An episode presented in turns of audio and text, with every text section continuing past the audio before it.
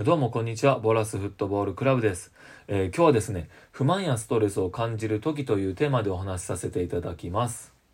あの、サッカーだけではないと思うんですけど、まあ、サッカーにおいても心の持ちようってすっごく大切じゃないですか。メンタルでパフォーマンスで変わってくるんで、心の状態をね、いい状態にしておくのってすっごく大切なんですよね。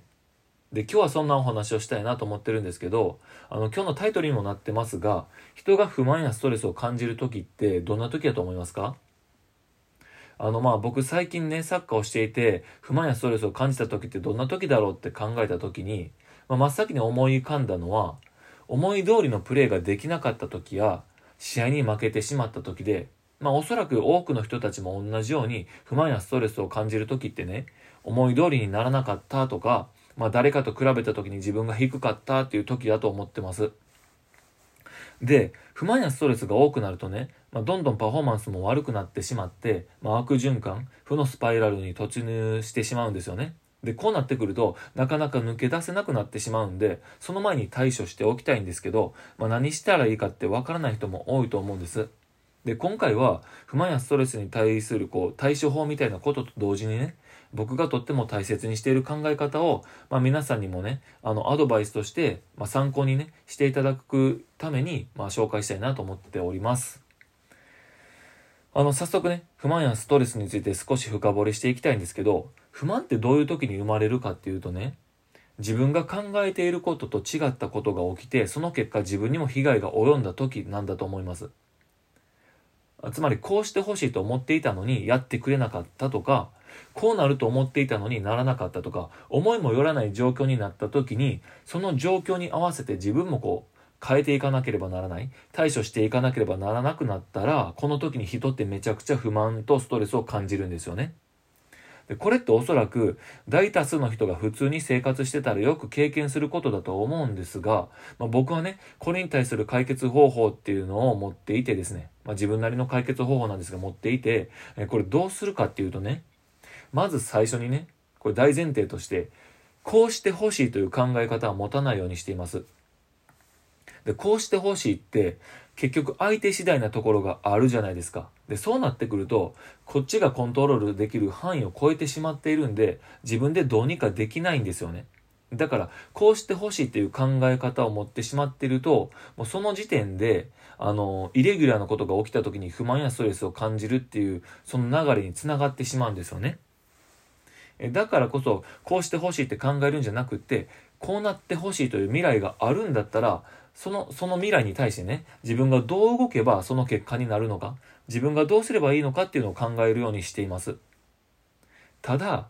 こうやって考えてやっていても結果的にね、あの、思っている未来にならないことって普通にあります。で、こうなるって決めつけてやってしまうと、そうならなかった時に不満やストレスを感じてしまうことになるんで、こんそうなってしまうとね、せっかく切り抜けた、あの、さっきまで言ってたね、不満やストレスに出会わないようにしていたのに、結果的にね、出会ってしまうことになるじゃないですか。不満やストレスにね、遭ってしまうことになるんで、それだけ避けたいと思いますよね。で、ここで重要なのは、思ってる未来にならないこともあると、考えておくことで、もっと言うとね、結果よりも過程を大切にする考え方を持つことってすごく重要なんです。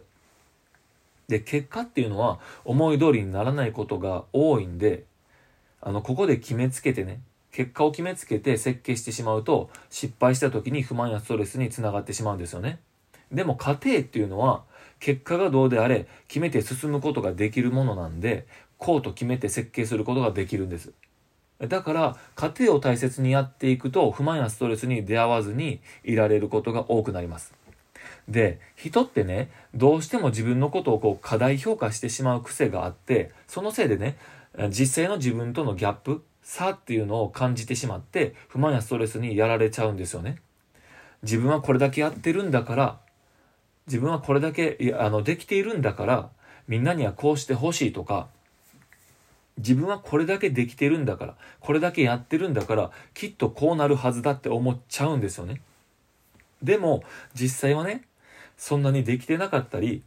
全然やれてなかったりして、でそれに見合った結果しかあの出会い出ないっていうのは当然なんですから、まあ、自分が思ってたのと違うっていう、あまあ、不満やストレスを感じてしまうんです。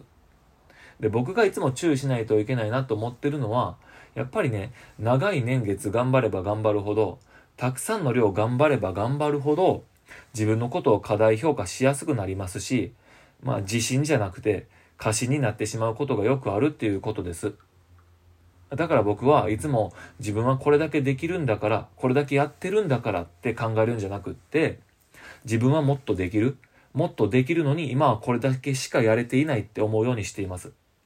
こうやって考えるだけでね、次頑張るエネルギーになりますし、他人に何かを求める、こうしてほしいって考えるんじゃなくって、自分がどうすればいいかって考えられるようになります。でそしたらこう不満とか生まれませんし、ポジティブなストレスに変わっていくんで、まあ、気持ちも晴れてね、まあ、太陽みたいにこうガンガンに情熱が燃えてきますよっていう、まあ、そういう考え方を持っていただければいいなと思っております。まあ今日はね、あの、不満や、不満やストレスを感じるときに、えー、どういうふうにするかっていうテーマでお話しさせていただきましたけど、まあ皆さんもね、あの自分のこう気持ちの持ちよう、メンタルの持ちようっていうのをあ一度こう考え直して、まあ不満やストレスにできるだけ出会わないように、え結果的にこうパフォーマンスを高めていく方法っていうのを考えていけば、いけるといいんじゃないかなと思いました。あの、最後、うまくまとまりませんね。あの、こういう日もあると思います。あ